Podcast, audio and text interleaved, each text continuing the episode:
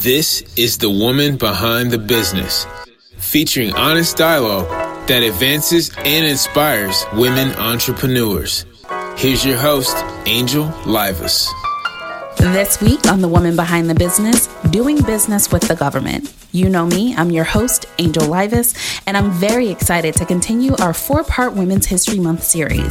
In celebration of Women's History Month, we're honoring and recognizing four women with the Woman Behind the Business Paragon Award. This award is designed to celebrate women of distinction, whom we believe are history makers in their own right. Today's recipient of the Woman Behind the Business Paragon Award is Missus Jackie Robinson Burnett. Miz Robinson Burnett is the former Deputy Associate Administrator at the Small Business Administration, or S B A. She was the ranking S E S, promoted to lead, supervise, and provide guidance to an elite team of five other S B A senior executives.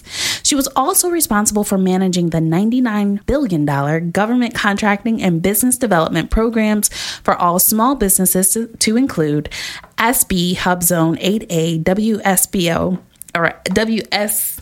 Services Able Veteran-Owned Small Business. Yes, that one. and um, yes, and S D B. Today, she's a domain expert, which I have no idea what that means, but we will get to it, I promise, at Live Oak Bank, where she still has the opportunity to serve, support, and help small businesses thrive in the government contracting sector. It is an honor to present you with the Paragon Award today, Miss Jackie. Welcome to the show. Thank you so much, Angel. I really appreciate this award, and I appreciate this opportunity to talk to some of your listeners. Yay! You know, I've been watching you, and you excite me every time I see you and I hear you. Thank you, Miss Jackie. All right, so let's talk a little bit about this new role. Um, yes. Because we've spoken many times, but every time I hear or see domain expert, I'm like, what in the world does that mean? So please share it with our listeners. What is your new role? So I joined Live Oak Bank November sixth, twenty seventeen, just about ninety days ago. And Live Oak Bank is a publicly traded F D I C member bank. It started in two thousand eight, and the entire purpose of the bank is to serve small businesses mm-hmm. with financing mm-hmm. to grow their companies or to acquire a company, lines of credit, and different products for financing. Live Oak started a vertical A, a branch, I would say, mm-hmm. in Washington, D C, and the sole purpose of that branch was to focus on federal small business contractors. Mm-hmm. And the branch has been open for about a year. Last year, they did eighty million dollars in loans to federal small business contractors. We plan to double that, more than double it this year. And they reached out to me in September and said, we really want to provide more than financing. We want to provide government contracting expertise. And so we need a government contracting expert. And they convinced me to leave the government early to join the bank. So I'm there um, opening the doors to federal small business contractors. My clients that I had at the S B A are the same clients that I have at the bank. So we're offering contract uh, loans, lines of credit, Um, opportunity to acquire a small business, to build your past performance and experience. Mm-hmm. And we're offer- offering mobilization now, financing. How hard was it for you to make that shift? Because you worked your way all the way up to S E S, and not just S E S, but like... A- The what? top, yes, yes. I was in the top one percent of federal um, government leaders. Right. So, and you're African American, and you're a woman. So yes. That is a level of prestige, you know, that you make it and kind of like, hey, like, I'm you know, here. I'm here. I arrived, you know, and, but you've worked for it. You know, it's not something that you just received. Yes. And so how hard was it for you to kind of walk away from something that you had worked so hard to acquire? It was hard. Um, so many women... Uh, want to see and don't get a chance to see African American women leading at that level. And I was a mentor to several women. Mm-hmm. I was able to coach and guide them and help them and just be the voice and the face where they could see if she can do it, mm-hmm. I can do it too. Mm-hmm. But I did the federal government uh, work, public service for over thirty years. I like to say I'm only thirty-five. Don't do the math.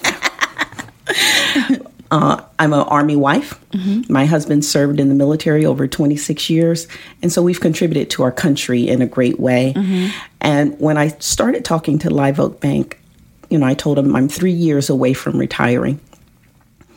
And they offered me an opportunity that I could not refuse. So it must have been better than what would have happened, you know, three, waiting those three it was years. Better than, it was better than the government. And I had done so much to streamline things in the government, streamline application processes, and open the doors to so many small businesses and helping them grow to be multi-million dollar firms. And the challenge uh, that small businesses still had, they knew how to start a business, how to be certified, how to win contracts. Mm. But so many still didn't have access to capital. Mm. And you can't work your contracts if you don't have the money to pay your employees. Mm. And in the federal government, you win a contract and then you have to work it. You have to pay the people every two weeks for up to thirty days before you even have a chance to submit an invoice. Mm. And most small businesses don't have the money to do that. So they stay at a very low level of performance. They could be a five million dollars a year company, but they stay at a million dollars a year because they could only afford one hundred thousand dollars in um, payroll. So, and, so you're shifting, even though you're you're not necessarily on that government side, managing that ninety-nine billion dollars budget, but now you're on another side where you're providing guidance and resources to those small businesses more yes. than you could do on the S B A side. one hundred percent. Okay. Um, in order to help them grow. Mm-hmm. Um, let's say, for instance, with the eight A certification program, uh, a lot of people don't know that fifty percent of those firms don't go beyond one million dollars in revenue. Mm. Some of them never win a contract. And part of it is because you have the certification, but you need the past performance and experience and able to put in a bid that's a winning bid and win the work. Mm. So Live Oak Bank helps eight A firms and other firms acquire other businesses. We finance an acquisition. Mm. And so you can be a small business, brand new certification. You can acquire another small business, take on their contracts and their personnel, and continue to grow those businesses. Maybe that's what I need to do because my government contracting record isn't too strong um, because I don't have the past performance. But I think a, a lot of it kind of dives into um, the information that is given in why it's important to have the capital. Access to capital is one thing, but I think sometimes there's a mindset of, I don't want to go to a bank to get a loan. I don't want to go through the process and all of that. Um, so it's like a lack of information of why it's important. So outside of what you're saying in regards to acquiring these like larger type contracts, why else is it important if I'm a startup to make sure that I go out and get the capital that I need for my business? And a line of credit. Mm-hmm. Because you may, it depends on what service you're in, mm-hmm. or you may be providing supplies. But the biggest issue is the government pays you after you perform. And so if you have a contract, you need capital to be able to start that contract. And then each month, the government may take fifteen to thirty days after you submit your invoice mm. to pay you. So you could be looking at four to six pay periods before you get your first payment. And most small businesses are small because they don't have that that money just sitting in the bank. So it's important to get it when you start, because when the opportunity comes, if you don't perform, the government can terminate you for default. Mm-hmm. So you want to have the money and the resources to perform. And you don't want to be fearful of not going after some of the larger projects because you don't have cash in the bank. So you want a good line of credit, and you want a bank that understands when you win a new contract, and your line of credit can't sustain that growth, that they will give you additional money up front to start from day one. Wow. And then build your line of credit as you win new contracts. No, it's powerful. Now, what is one of your favorite stories um, that kind of shows how, you know, you um, carrying this, this, this stature of excellence and being able to implement it in the life of somebody to help them down the path of fulfilling their goals or their dreams? So as you know, I was in the top one percent as senior executive, and the senior executive service seemed to be like a secret society, you know, where a lot of people didn't know. They had the capability, they could perform, they could lead at that level, but it was kind of secret. And no one was coaching, especially um, African-American women and men, on how do you get into that to that role. Uh, I had a, a mentor, her name was Tracy Pinson, mm-hmm. and for a long time, she was the only African-American female senior executive uh, in the Pentagon and in the in the Department of Army, and she coached and mentored me along the way. Mm-hmm. So I took the time to develop my own training, to really sit down and coach and mentor different leaders. How do you get there? And of course, I didn't focus just on minorities. I opened the door to anybody that had the potential to be a leader. Let me show you, teach you, and coach you. And I love talking and working with women. Like, that's my favorite. Mm-hmm. Um, I'll help the men, but if I have a choice to go women or men, I'm definitely going to help the women there. First. Yes. uh, and I also did simple things like I had a brown bag lunch, and it was called a leadership brown bag lunch. And so asking different level leaders, G S fourteens, fifteens, and even senior executives, come to the lunch with your favorite leadership book, and let's talk about the different concepts in that book and how you utilize them and how you can. Mm-hmm. So one of my favorite books is Lean In by mm-hmm. Sheryl Sandberg. Mm-hmm. Um, and that's really the book that I use to kind of get myself to the table and realize that I had enough value to sit at the table and not be fearful um, or trying to be so humble. Because I, I grew up in church and they were always, don't be too prideful and not be too humble to be able to say, I do have something to give and contribute and I want to do it. Now, going back into the government contracting side, um, over the years, what would you say was the number one downfall for small businesses? I think the number one downfall was the inability to get the information necessary to know how to go from that, get to that first contract. Mm-hmm. And then after getting that first contract, how do I really scale my business? Mm-hmm. Um, because sometimes you have government employees that unfortunately that are not as invested in helping a firm grow. And so sometimes they're not answering the phone or responding to emails. They, they're not vested in the growth of a firm. And that's really frustrating because the firm, I've, I've learned that entrepreneurs work almost twenty-four hours a day. Mm-hmm. And they're constantly calling, just if I can get one person on the phone to give me this little bit of information, I could grow. And then the other, I think the big downfall is small businesses have to enter in the government sometimes as a subcontractor. Mm-hmm. So they're working for a prime contractor. Mm-hmm. Um, and the prime contractor is giving them a portion of the work. And sometimes there's a significant delay in the payment from the prime contractor to the sub. And the government historically says, we're not going to get engaged in disputes mm-hmm. between the prime and the sub.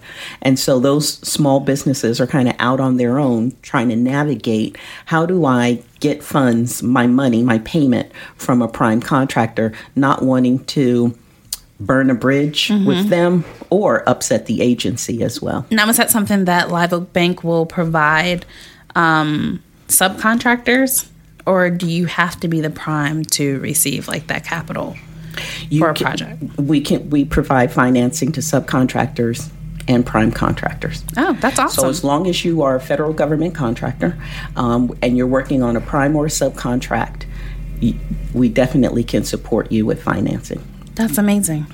You know, I, I have one of my favorite stories of yours. Um, and you already know which one it is. Yes. But um when you're climbing that ladder to success, it's very easy to sometimes forget or kind of have a memory lapse, right. uh, you know, really who you are and what it takes to get to a particular place. Yes. And um, being cognizant of the fact that you didn't just get here on your own. Yes. So can you share an example of where you had to go through that and have that realization of, Hold up, hold up, Jackie. Yes, d- definitely. So my career, and this is one of my favorite st- stories to tell. You're laughing already. Um, I've had a career where I was constantly being pulled up to the next level. I wasn't sitting around filling out applications. Senior leaders at a higher level were constantly pulling me up and promoting me. And that's how I got to the Pentagon. That's how I got to the eight A program. And then Um, as a tier one level S C S, and that's how I moved up to a tier two, which is kind of equivalent to a two-star general S C S, supervising five other S C S leaders. I just continued to be pulled. So when I was pulled to the Pentagon, I was running the Corps of Engineers Small Business Program. When I got there in two thousand ten, they had never met their small business goals. And my four-year stint there, I made them number one in the Army, and we exceeded every single goal. So I thought I was something big. Kudos yes, to thank you. you. And so I got a call from the Pentagon, Tracy Pinson. She wanted me to come and kind of stand behind where she was uh, leading at the Army. She was going to retire. So I went to the Pentagon. I remember how exciting it was. It was scary and exciting at the same time because I thought, I've never worked in the Pentagon, and she's going to leave. Like, my mentor is going to leave me there by myself. Mm. But my husband got me this little, you know, how to work in the Pentagon book, and I read it. Then I took a visit to the Pentagon, and I saw all the women had on really high heel shoes and new suits. So I went out to Burlington Coat Factory, got me a couple of new suits, went to D S W, got me some new high heels. As a S E S. As a S E S. uh, My two-star general. Yeah, acting in a in an S E S spot. So then I'm walking down the hallway. I get a call from the administrative assistant to the Secretary of the Army, which is kind of on the important side of the Army, on the Pentagon, where all the special flags are. And he said, Jackie, I need you to come and walk us through a briefing about small business goaling for the whole Army. Some of the generals are complaining about, you know, this or, or that, wanting to shift some things. So I thought, okay, I'm going to get over there, um, pull my purse out, put my lip gloss on. And I started walking down the hall, and I was thinking, like, I'm really something big. Like, the biggest civilian in the Army is calling me to brief something. So I've really, you know, like my government, my grandmother would say, I'm way up in the government. And I started strutting, you know, that kind of strut that Liv does on Scandal, mm-hmm. the kind that Beyonce does when she's Sasha Fierce. Uh-huh. I was walking like that. Like, you, you should have seen me. And the next thing you know, boom, I hit the floor. And I thought, oh, my goodness. One shoe was on the other side. My little Spanx were out. My little wig was on the side. It was horrible. And, of course, I started trying to cry. Like, what happened to me? And it was this, like, God saying right then, I will drop you if you think this is about you. Mm-hmm. This is not about you, Jackie. I didn't elevate you to get to a point where you think it's about you. And I mean, I was kind of walking like, maybe I shouldn't even speak to people in the hall because I'm pretty big now.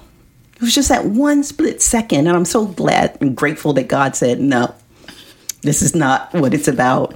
Um, and he just reminded me that you're here to open doors for others, to help, to respond, to pick up the phone, to remember names. I remember coming up in, in my career, how sometimes you'd have to keep introducing yourself to colonels and generals that you've been working for them for two or three years. But every time you see them, they didn't remember who you were. Mm-hmm. And you had to keep introducing yourself. So I made it a point. I'm going to know the names of all of my people and, and, and my, my employees and my staff. Mm-hmm. The other people I meet, the businesses that I meet. And that's one of the things that impressed people a lot, that they say, wow, you're so personable. Mm-hmm. And you know me, I'll stop and take a selfie in a minute. You will. And post it on LinkedIn. Yes, I will. So through all of that, um, how do you feel like your journey has made you the person that you are today? You know, when I think about who I am today, which... Um, You know, so I listen to to different songs, you know, depending on what, what mood mm-hmm. I'm in. And today, on my way to work, I was listening to Mary J. Blige, Just Fine. Mm-hmm. Like, you know, and then sometimes I listen to Jill Scott, Living My Life Like It's Golden. Mm-hmm.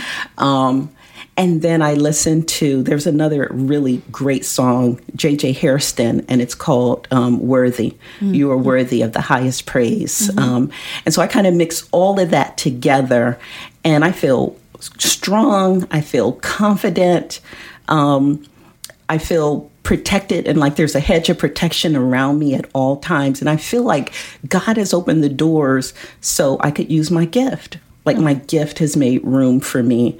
And sometimes you think, because you look at someone who sings or dances or or acts or has certain type of gifts that maybe society says is a gift, mm-hmm. and you don't really value and understand your own gift. But everyone has a gift. Mm-hmm. Every single person has a gift. And my my gift is connecting people, opening doors, and being um, relational. Mm-hmm. Right? And somebody right. might think like, oh, that's not really a gift. It has opened doors for me. Right. And like when I really think, um, am I really this super smart brainiac? It's that I'm personable and I connect people and I open doors, and that's my gift. And um, I feel bold now. Like when I was at the S B A, I used to say S B A stood for smart, bold, and accessible. I feel smart and bold. Yes. And I'm going to stay accessible. Yes. And that's enough. You know, everyone always is trying to figure out what their passion is, what their, you know, reason for being here on earth. And sometimes it's just realizing who I am is enough. It's enough. Um, that thank, you are enough. Thank you for staying with us. Um, we are going to go to our next segment, which is um, we're going to get techie with Tech Talk. Okay. Um, but stay with us, and we'll be bringing our next guest in, um, Miz Jennifer Rios.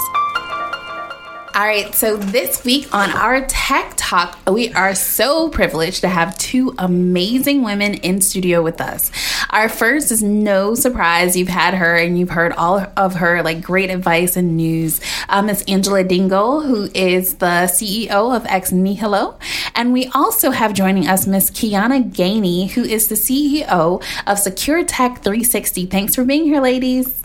Thank you, Angel. Thanks for having us. Absolutely, absolutely. So I want to talk to you about cybersecurity, because that's kind of like y'all's sweet spots for both of your companies. So today you said that we're going to talk about cyber hygiene, which I'm so unfamiliar with, so I'm probably very unsanitary when it comes to my my cyber hygiene. So tell me exactly what that is.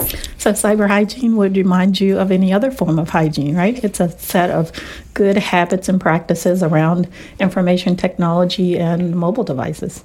Okay. So what is it that we need to be like? Let's start with mobile devices. What's some good cyber hygiene? So before I tell you some good cyber hygiene, let me tell you just a little bit of information about why it's really important to have good cyber hygiene habits, right? Yes, ma'am. So if you think about uh, if you are uh, if you're thinking about taking care of your body or taking care of any other form of um, device that you have, you want to um, practice good habits of keeping it clean and dusting it off and making sure that there's no damage to it. You want to do the same things from a cyber standpoint. So whenever you're online or whenever you're dealing with a social media platform or you're dealing with one of your mobile devices, you want to use good habits there too.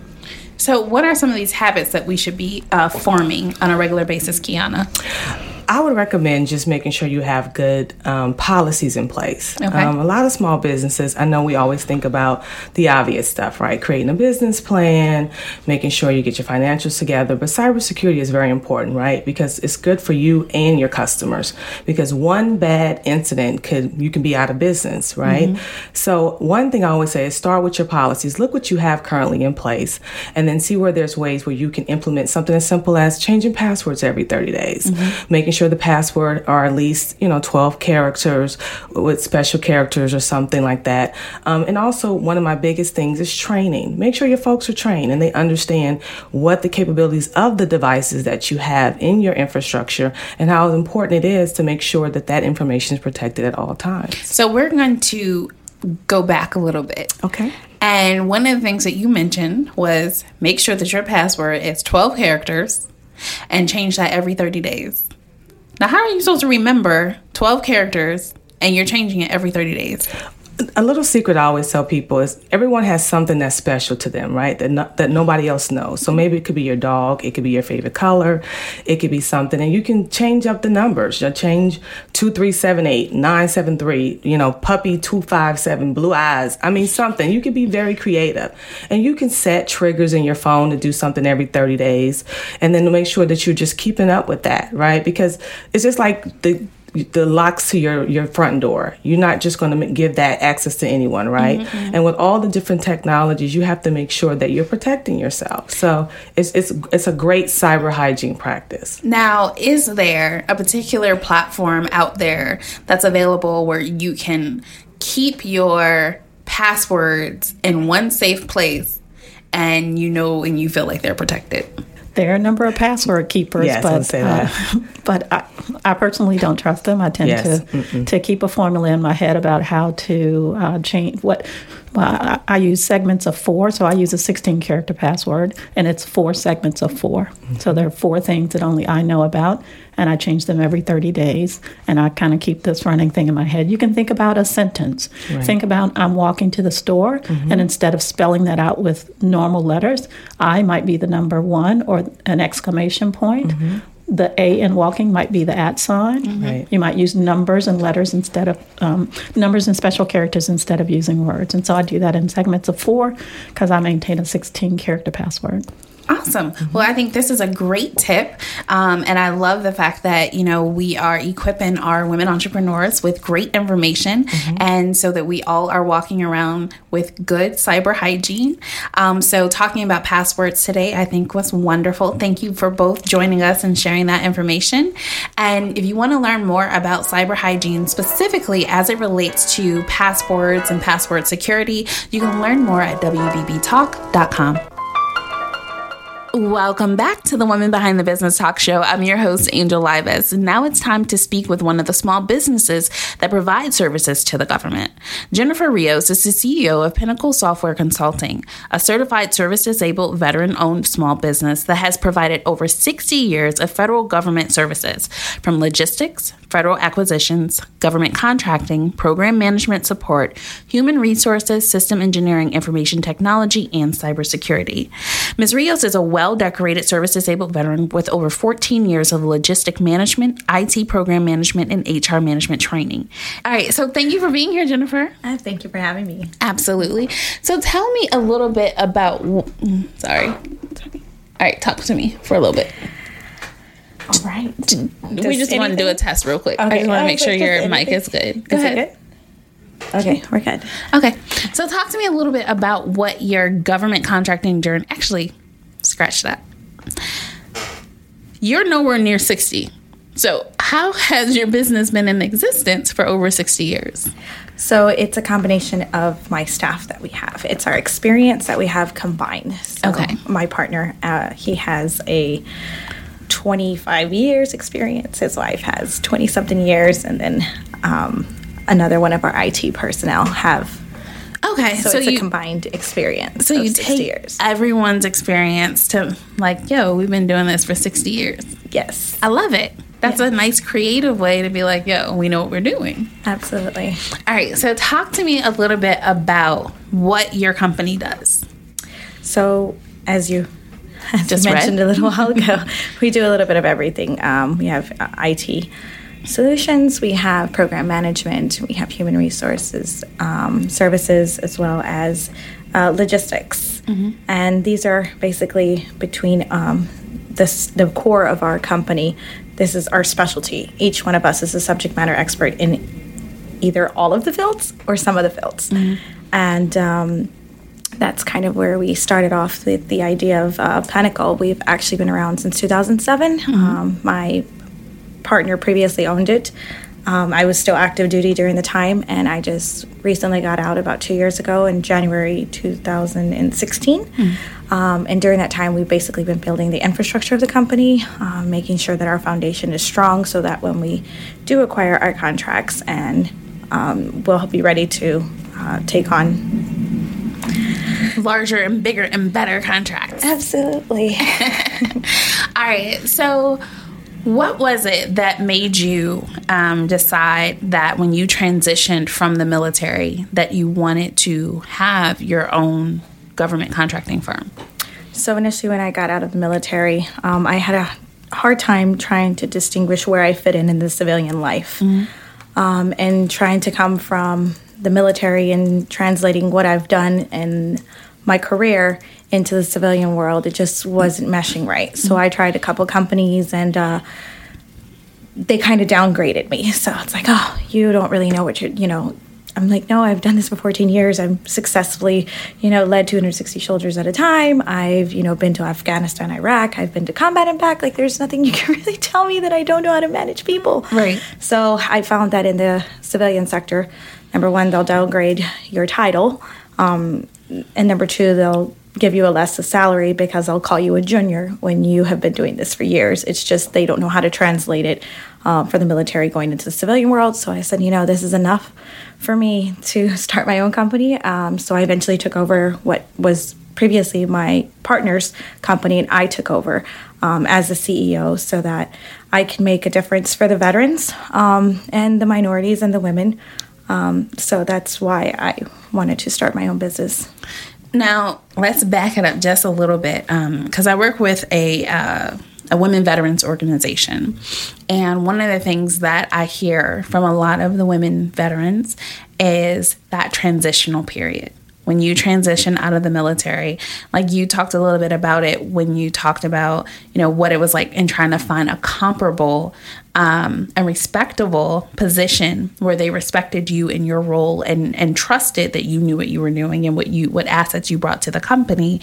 But outside of that, um, I feel like on the more personal side, sometimes it's hard just that transition phase and, you know, understanding how the civil civilian world works.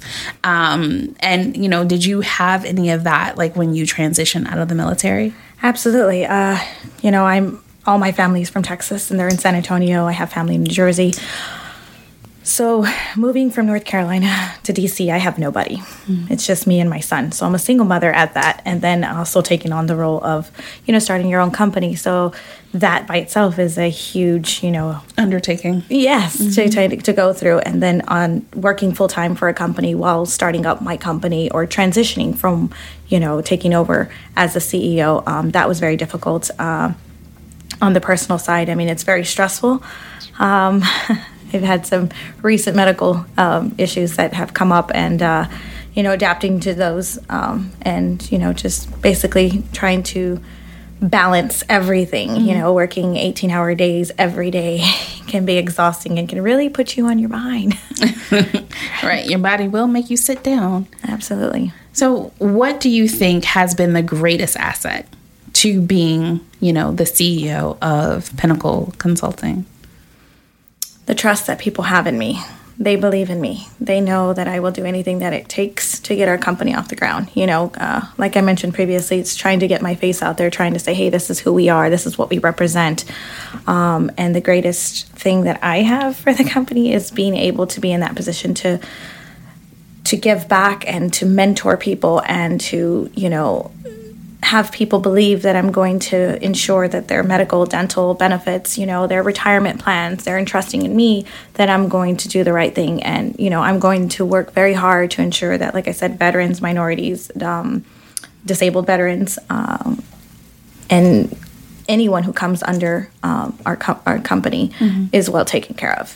And for you, what is the the greatest obstacle? Um A lot of times I talk to our guests about what it's like to manage all of these different roles, um, because with each role comes responsibility. And so how do you manage being C E O, woman veteran, being a military family? Because even though you're out of that role, you still kind of maintain the memories of when you were away, you know, in Afghanistan or wherever else you've been deployed. Um But then also having a son that you're responsible for and having to take care of as a single mother. So how do you juggle it all? So, well, um, so we'll start with the first one. So the obstacles that I've come to um, with the company would be, you know, finding a bank that's going to say, hey, we trust you. You know, we've only had one subcontract with the Department of Homeland Security um, that, that we did very well. And we executed that for three years. Um, finding a bank that's going to say, hey, we trust you. We trust your vision, you know. Well, now you know Miss Jackie, right? With right. Live Oak Bank. Live Oak Bank will be getting a call from me. Thank you, Jackie. Um, that was probably the number one. And number two, I... I can honestly say, and I admit when I don't have a strength and uh, proposal writing, I don't have that strength. And so finding somebody who can actually write proposals, that's probably, those two are my biggest weaknesses right now, or that I need to, to mm-hmm. improve upon. Uh-huh. Mm-hmm. Absolutely. And then the juggling. And then the juggling. So every day I have to wake up at six, and then my day goes on, and it doesn't stop until about one o'clock in the morning. So I think that um, I'm good at multitasking, so that's good. So I'm able to work full-time and run a company full-time. Um, and just uh, exercising, being with my girlfriends, people like you who bring joy to my life to keep my myself uh, sane. Uh, and so how do you manage, like, in spending time with the family, having a dating life? Like, oof, dating. Mm.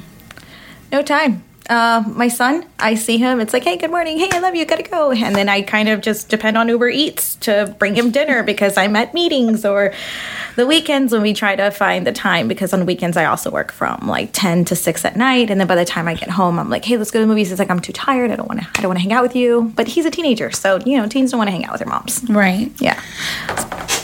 When it comes to, and well, you said you have a full-time job too. What do you do full-time? I know this. Yes, uh, I. So because of the issue with the revenue mm-hmm. um, and not having any contracts currently, we have things that are in the pipeline that we are trying to secure. Mm-hmm. Um, I have to work a full-time job so that I can provide. You know, provide the you know I have multiple houses and things like that. So I need to make sure I can support that while I'm. Still figuring it out. Yep, trying to secure that contract to get us off the ground. So how difficult is it to know that, you know, you've come to a point in your business where the things aren't going necessarily as you would like, mm. um, and you have to go out and you have to figure it out, whether that means getting another job or, you know, whatever you have to do. How hard was that to be like, okay, look, this is reality? Well, it, it is extremely hard, to be honest with you, because I don't I come from a poor family, so it's not like I can pick up the phone and be like, Mom, I need to borrow five thousand dollars so I can pay my rent. Help me. And she can actually she can't do that. So I don't have anybody. So it's very hard. Um, at one point, I was working for a company who told me I wasn't worth anything, you know, in so much words. But I was enough to manage nineteen programs for the Department of Veteran Affairs flawlessly mm-hmm. and continue to get their contracts renewed. Mm-hmm. So at the end of that contract, they ended up letting me go. So I was without a job for three months. So I had to provide for my son as a single mom. And it is very hard, especially when living in the D C area. But I lived off of savings, and I eventually came to terms with myself that, hey, the contract wasn't coming in as we had planned. Um, you know, I just need to go to work for a little longer until I can figure out another Um, method, but it is very stressful. Very, very stressful. And how do you manage it mentally? I know one of our segments um, is Women Behind the Business Health Tips, and we have uh, Doctor Tia Hill that comes on and talks about mental health. And it seems like that that can be so taxing um, mentally, um, not just I'm speaking from experience too, just because you're constantly like, I have to perform. I'm not going to give up. I'm not, you know, the type of person that is easily broken. So how do you keep yourself motivated and encouraged? Um, so I don't know if other people do this, but I know, like, in my room, I have, like, my motivation. Uh, it's kind of like the, the board for the twenty eighteen. These mm-hmm. are my goals. Vision boards. Mm-hmm, That's where mm-hmm. I was going. And then I have pictures next to it. Mm-hmm. And every day I wake up, I look at the vision board, and it's right in front of my bed. And it has pictures of my grandmother and grandfather who have passed, as my mom and my dad, who I do this for, and my son. So those are the reasons why I do what I do, so that I can, be, you know, we started from nothing. Mm-hmm. You know, I lived in a two-bedroom house when I was a kid, six kids on a fold-out couch, mm-hmm. you know, and I am where I am today. Mm-hmm. And I continue that journey because I want to continue to give back. I want to give back to my parents. I want to give back to my child, um, and I want to give back to veterans and, you know, anyone who comes to my company to work for me. I want to make sure that their families are well taken care of as well. So if there was something that a resource or a tool that, let's say, I mean, when we have someone in studio with, and you guys weren't paired by accident, um, but when you have someone that you have access to that can provide you information or resources, what would be one of those things that you would have, you would ask of Miss Jackie? Like, what would be something that would potentially help you, um, with your business at where it is right now. So she did mention a couple of things um, that, you know, kind of intrigued me that I would love to reach out and get in contact with her. Um, she did talk about acquiring another company to get their um, past performance so that we can enroll it in our company. That's something I've been really thinking about because I actually have a couple of business partners who are like, I'll invest in you. Mm-hmm. You're worth it. Mm-hmm. Um, so it's the conversation that needs to be had because I'm at that point where it's like I really, you know, I work ten hours a day for another lady who's building her dream when I have my dream on the back burner. Mm-hmm. And I want to give my all, but I also have to support my child. So, right. you know, it's a conversation that I think I need to sit down and have with Jackie at some point um, to acquire another business. Um, and then I also have already a line of credit mm-hmm. for when I do win contracts, but it's nice to have a backup one, mm-hmm. uh, just in case. Yes, it is. It's called insurance, just in case. Um, and there has been a lot of rumors when it comes to joining the eight A program. Like I mentioned, we've had a contract. We've been around since two thousand seven. I've gotten the both sides of the story. So I've gotten the, hey, you know, you should wait until you actually acquire three or four contracts under your belt before you apply for the eight A program. Mm-hmm. And then I've gotten the, just go for it. Do it and put your whole heart into it and get the, you know, get the eight A certification. But I, what I have felt, and again, Jackie can tell me and you uh-huh, can tell me, uh-huh, uh-huh. is wait, wait till you get a couple contracts under and then go. But again, these are some questions that have, you know, they're sitting in my head and I don't know who to ask or right. where to go. So now I know that one of my mentors definitely told me, you definitely do not want to go to jump out there, apply for an eight A. You might get it, but if you don't have the past performance, and unless these agencies are asking, hey, what are your contract vehicles? Do you have an, you know, are you eight A certified, whatever, then your clock is ticking. Right. Um, and so I think the methodology behind waiting until someone's actually asking you for it is you've already had that opportunity to build up that past performance. Because like Miz Jackie said earlier, is there are some people who have eight A's and they've never acquired a contract. Yeah, I heard that. I was like, I would be running. I'd be, yes. You know, and then when you think like I'm racing against a clock. You know, and some of these other companies that may be up for, you know, purchase, they may have had some eight A, you know, um, contracts, but now they may not know what to do because they don't, they no longer have that to, you know, support them or back them.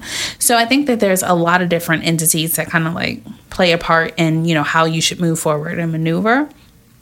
But um, I definitely want you and Miss Jackie to talk offline and have a, a deeper conversation of, hey, well, here are some resources or things that you should you can consider, like you just said, like the acquiring an existing business, or um, here are some really good. So anyone that's listening that is a really good grant writer, proposal writer, um, please let us know. You know, hit us up and we'll definitely pass your information on. Um, so. What is it that you would like to see happen? I know you mentioned your vision, your vision board for twenty eighteen. What are some of the things that are cu- currently on your vision board um, that you might be willing to share that you would like to see come to fruition in twenty eighteen? So I've noticed that when you're working as many hours as I am right now, um, and I'm pretty sure everyone who's listening has been in these shoes um, and can testify that, you know, sometimes you have to put things on your back burner. Like I used to be super fit. I used to work out religiously. Mm-hmm. And I've seen my health decline because I have not had as much time for myself. And um, I I was part of a group um, with Angela Dingle and uh, a mastermind group. A mastermind group. Thank you. Uh And one thing she mentioned is you got to take time out for yourself. So set aside some time, and, and I have failed myself in that aspect. So if I want to say if there's anything that I could do um, that's on my vision board, it's health. Like take care of my health, get back on your gym cycle, um, remember you. You know, I'm so busy chasing things for everybody else. You know, the company that I work for on top of running my company and making sure, you know, I'm making the business meetings, doing the business dinners, making sure I'm making the phone calls, setting up the, you know, and it's just I get lost in the sauce of – what about me? Are you utilizing any tools to help you kind of automate some of these different things, especially on the company side? Um, it wasn't previously, but since a recent medical thing, I can't remember. um, as much anymore. So I'm having to use more of my to-do list, um, mm-hmm. which I hate to-do lists, by the way, mm-hmm. because they...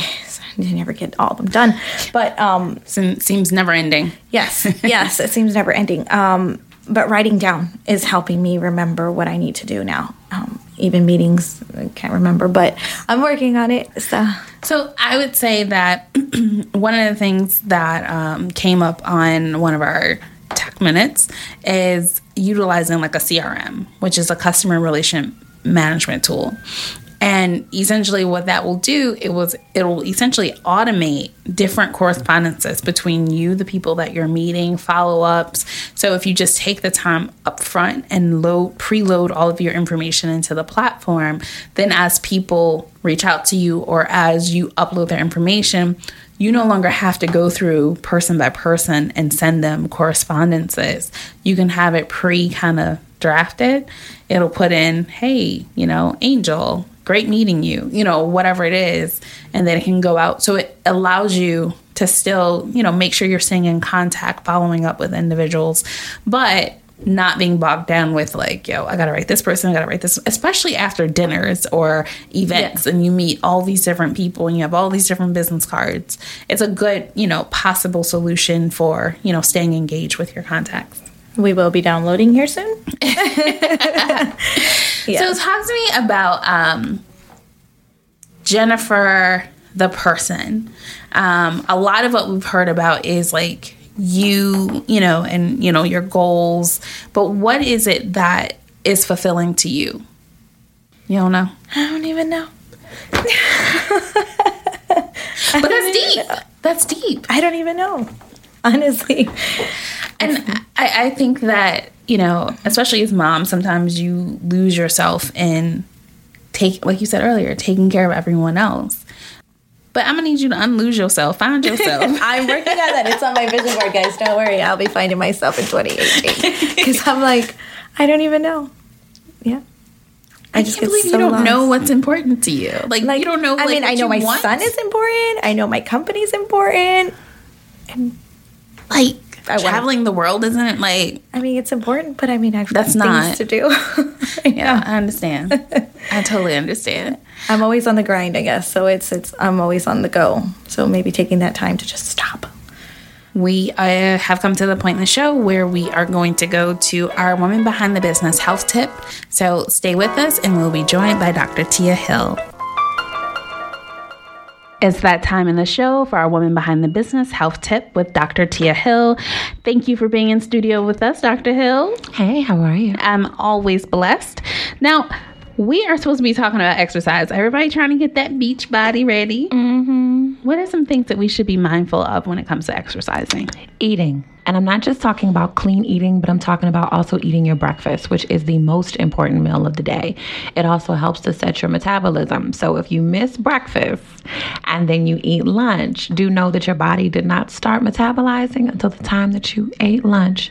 So make sure you get that breakfast in. Now...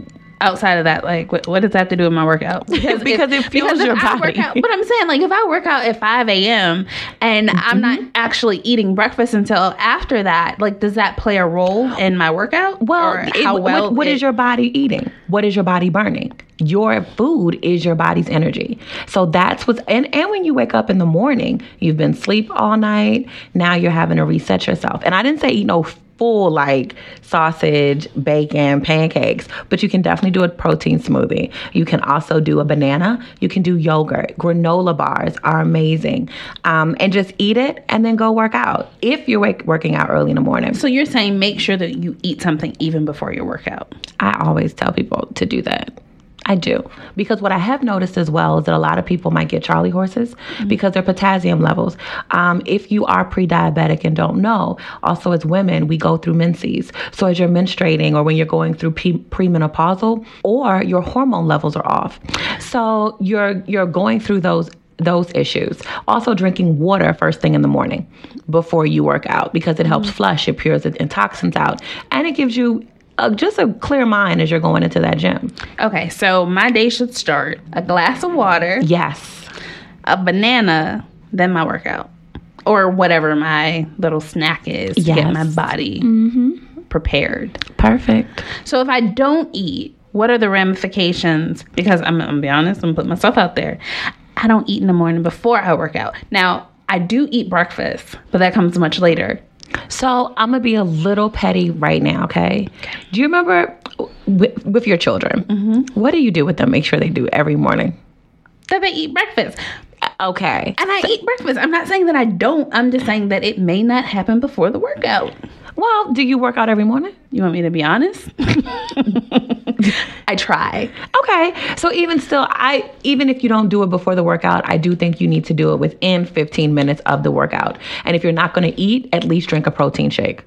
Okay. Even if it's in the evening or the morning.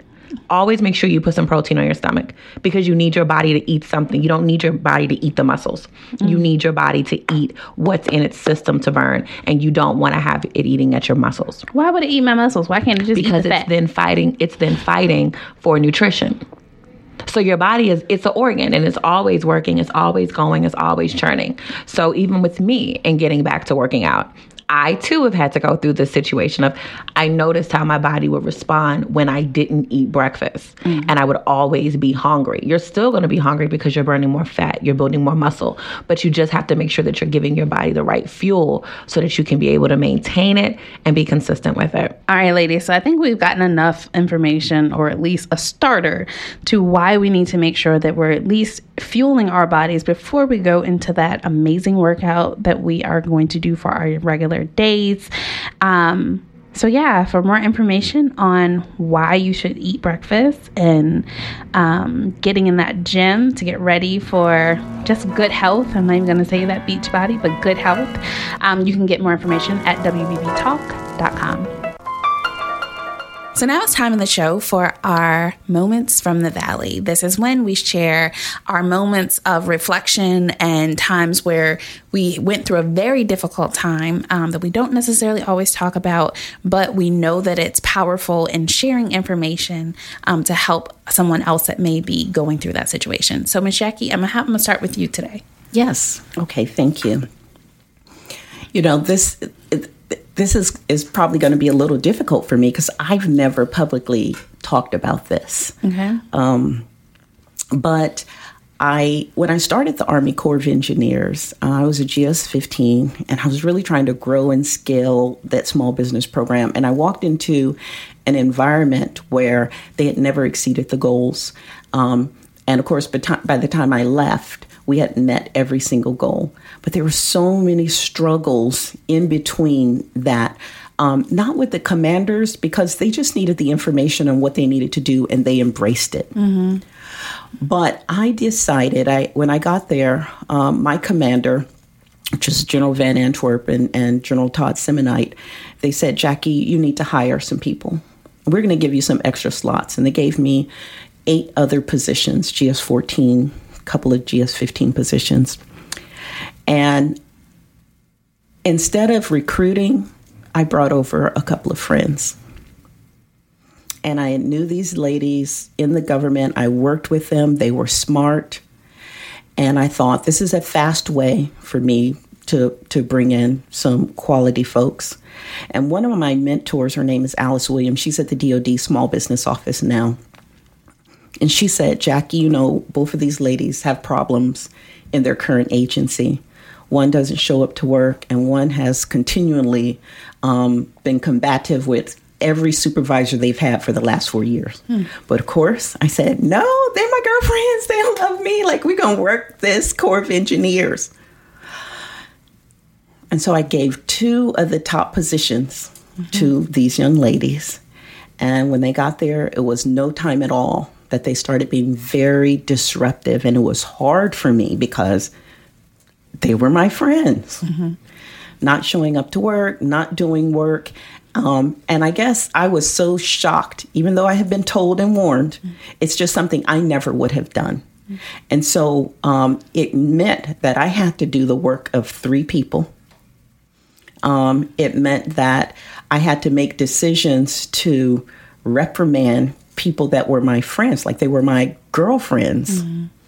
And it was very tough because um, people were watching. And other people knew that I shouldn't have made the decision to bring them on. I should have competed the jobs um, and knew that they had problems. And so it was a very tough time for me when I had to step back and um, just kind of reassess my own value, my character, uh, my integrity was being challenged, and it was a result of friends. Um, they also started poisoning some of the other mm-hmm. workforce. So it just kind of a ripple effect. Um, I was lucky enough to have them both leave around the same time, and I could rebuild that team. And here we were, a team that was headed to be number one in the Army. Mm. And I had this own internal mm. turmoil going on at the headquarters. Um, and I've never spoke about it. Mm. And so, but it was a huge lesson because um, everybody that, let me see, the easiest way to say it is everybody that comes up with you can't go with you. Mm-hmm. Mm-hmm. You see that? Like they came up with me, but now it's time for me to go to a higher level, and they weren't ready to go to that level with me. And you've got to know um, who to bring and who not to bring. Doesn't mean you're not friends and you have a relationship, but you have to know who to take with you to the next level. And I'm so glad that lesson was taught to me before I became an S E S. Yeah. Before I became a tier two S E S. And before I became to, I came to Live Oak, because as you can imagine, I get calls every day of people saying, Jackie, take me with you. And I've learned a huge lesson on who to bring and who not to bring. Wow, that's powerful. Very powerful lesson that I think our listeners will definitely um, walk away with some, you know, moments of reflection.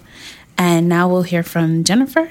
So mine is a little bit more personal than it is has to do with my business. Um, I can take you back to about twenty fifteen. Um, at the time, I was attending three universities. I was full-time active duty running a brigade operations room. Um, I had my son. He was in two daycares, morning and night, because P T started at six, and I didn't get out of school until ten thirty, eleven o'clock at night. So I was sleeping about three to four hours a day. Um, with that being said... I had recently went to New Jersey to visit some family. On the way back, I had gotten in a car accident. My son was with his father at the time. Um, I got rear-ended in the back. Um, I was really scared. It was my first accident. I was by myself. Um, my son had bronchitis. I was trying to get back home. Had to pull over, stay at a hotel room. I got up in the morning and realized I just was in bad shape. Still made it, managed to get on the road and finish driving from Virginia all the way to North Carolina. Uh, when I went to pick up my son, he was sick. So regardless of my injury from the accidents and stuff like that, I refused to go to the hospital that night. Um, I picked him up, and he had, he was coughing. He had fever. I was upset because my ex-husband didn't take him to the doctor. So the first thing I did was put him in the car, and I took him to the emergency room. So at the time, uh, we were stationed at Fort Bragg, and Fort Bragg was like ten minutes from the hospital we were at. Um, when I got there... Uh, They had asked what was wrong because I was all, couldn't move. Um, I said, I just got in a car accident. They were like, let me take you back. I said, no, you will not treat me. You need to treat my son first. Mm. So then um, they went to the back and they had my son. I had asked my ex-husband, like, hey, can you come to the hospital? Like, I need to get checked in. He's still in the hospital. He's got bronchitis. He said, no, my warehouse inspection is coming up tomorrow and I need to make sure I'm good to go. So he refused to come help me. So... After they finished him, I had to call my soldier. One of my soldiers came and picked up my son, took him to go get his prescriptions, did everything. Then they checked me into the hospital, and they, you know, got me squared away. And then after everything was said and done, I stayed in the hospital that night, and then the next morning they had released me. So at this point, I was having back pain. I had an upper respiratory infection. I had asthma. I just was on rock bottom, mm-hmm. uh, I would say rock bottom. Um I'm allergic to Percocet, a lot of the narcotics, which I found out recently. Um, and I was frustrated. I was frustrated beyond belief. Um, I didn't have any help. None of my family was there. My ex-husband wouldn't help me with his child. He wouldn't help me with me. Uh, I had I couldn't get out of bed. And I had found out that my ex-boyfriend at the time was cheating on me in Afghanistan when I had been faithful to him. And I, school was overwhelming. My job was overwhelming. I had just come to that point where I went to my closet, I got on my knees, and I was willing to just end it all because I couldn't take it anymore. And God sent in his little angel, which was my son at the time. And he asked, what's wrong? And I was crying and I was on my knees and he hugged me. And at that moment, I realized, like, it's not about me. And no matter what I had gone through and how much pain I was in, because I couldn't take narcotics to cope with the pain, I had to literally feel everything, um, between the car crash, the, the chest, the breathing, everything. And I realized that, you know, it, it's it's not about me, and it never will be. The moment I gave birth to my son, it was about him and setting up his future so that he would never have to go some of the things that I went through as a child. So that was probably my breaking point, to realize that it was bigger than me and it's not ever going to be about me, and I need to be around for him. You know, it's not where you come from, doesn't dictate where you're going. Mm-hmm. And I have eight brothers and sisters, and I'm the only one who has been successful thus far. So, well, keep going. Keep going. Thank you. Uh, would you like to share, share your social media information? Um, so you can reach out to me on LinkedIn, mm-hmm. uh, under Jen Rios. Um, and then I have a Facebook page under Jennifer Nicole. Awesome. And for uh, Jackie Robinson Burnett, you can follow her on LinkedIn also at Jackie Robinson Burnett. Well, that is our show for today, ladies and gentlemen. Thank you so much for joining us. Be sure to check out past broadcasts on our website, W B B talk dot com. And please follow us online at W B B Talk. Until next time, stay blessed.